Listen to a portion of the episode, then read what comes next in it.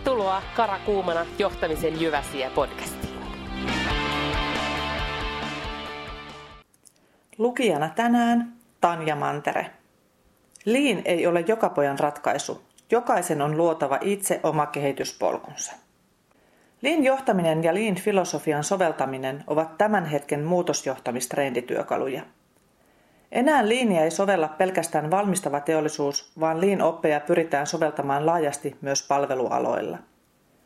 Luulisi suomalaisen kilpailukyvyn olevan jo huippuunsa hiottu, jos kaikki tämä energia on todellakin kohdistettu oikeisiin asioihin.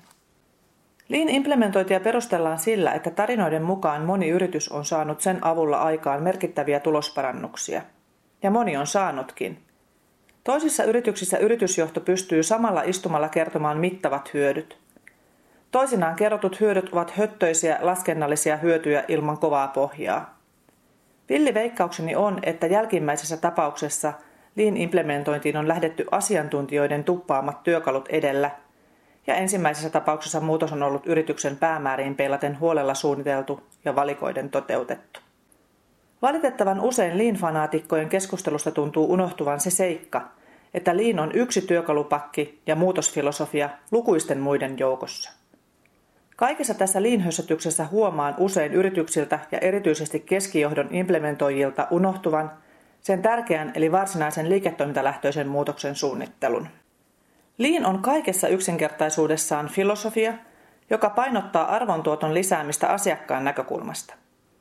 Tämä tarkoittaa muun muassa palvelu- tai tuotantoprosessin läpimenon virtauttamista ja nopeuttamista, kaiken turhan ja tuottamattoman tekemisen karsimista ja minimoimista – työntekijöiden osallistamista tekemisen kehittämiseen, visuaalisuuden lisäämistä tekemisen ohjaamisessa ja ennen kaikkea tekemisen fokuksen siirtämistä sisäisistä asioista arvontuottoon asiakasnäkökulmasta.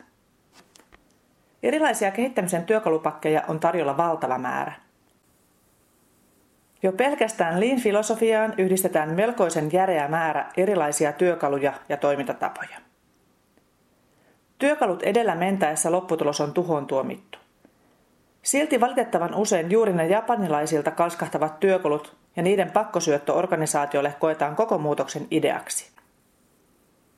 Ennen kuin muutoksen suunnittelussa päästään pohtimaan muutoksessa apuna käytettäviä työkaluja, on syytä keskittyä itse muutostarpeeseen. Mitä muutoksella tavoitellaan? Mitä asiakas hyötyy? Mitä meidän tulisi muuttaa, jotta tavoite toteutuisi? Onko organisaatiomme kypsä muutokselle? Kuinka parhaiten pohjustamme muutosta? Mitkä ovat kriittiset menestystekijät tavoitteen saavuttamiseksi? Mitä apua tai työkaluja tarvitsemme niiden saavuttamiseksi? Kun muutostarve on kirkastettu, voidaan siirtyä työkaluvalintoihin. Oman kokemukseni mukaan paras keino muutostarpeen konkretisoimiseksi halutussa muutoskohteessa on palvelu- tai tuotantoprosessin kuvaaminen arvovirtakarttaan. Oikein tehtynä arvovirtakartta konkretisoi asiakasprosessin heikkoudet ja siten tulevat kehityskohteet ja antaa huimasti eväitä keskusteluun. Kehityskohteesta riippuen valitaan seuraavat analyysivälineet tai kehitystyökalut. Uskokaa tai älkää, melko pienellä työkaluarsenaalilla saa aikaan ihmeitä, kun muutoksen tahtotila ja muut fundamentit on kristallinkirkkaina mielessä. Lisäksi oppikirjoja lukiessa ja yritysvierailuja tehdessä on syytä muistaa, että jokaisen yrityksen muutospolku on ainutlaatuinen. Vaikka olen ollut mukana lukuisissa muutosprojekteissa, en ole vielä kertaakaan törmännyt tilanteeseen, jossa toisen yrityksen opit olisi olleet suoraan sovellettavissa omaan toimintaan. Äärettömän harvoin sama lähestymistapa ja samat työkalut toimivat edes saman yrityksen sisällä eri toimipisteissä tai osastoissa.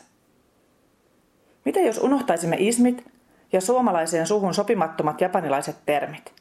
Istuisimme alas ja pohtisimme, mitä muuttamalla liiketoiminta lähtee kukoistamaan. Ja vasta sen jälkeen, kuinka muutos kristallisoidaan ja tulevat askeleet viestitään henkilöstölle. Työkalut ja liinkoulutukset tulevat vasta sitten, kohdistettuina ja yrityksen muutostarpeeseen räätälöityinä.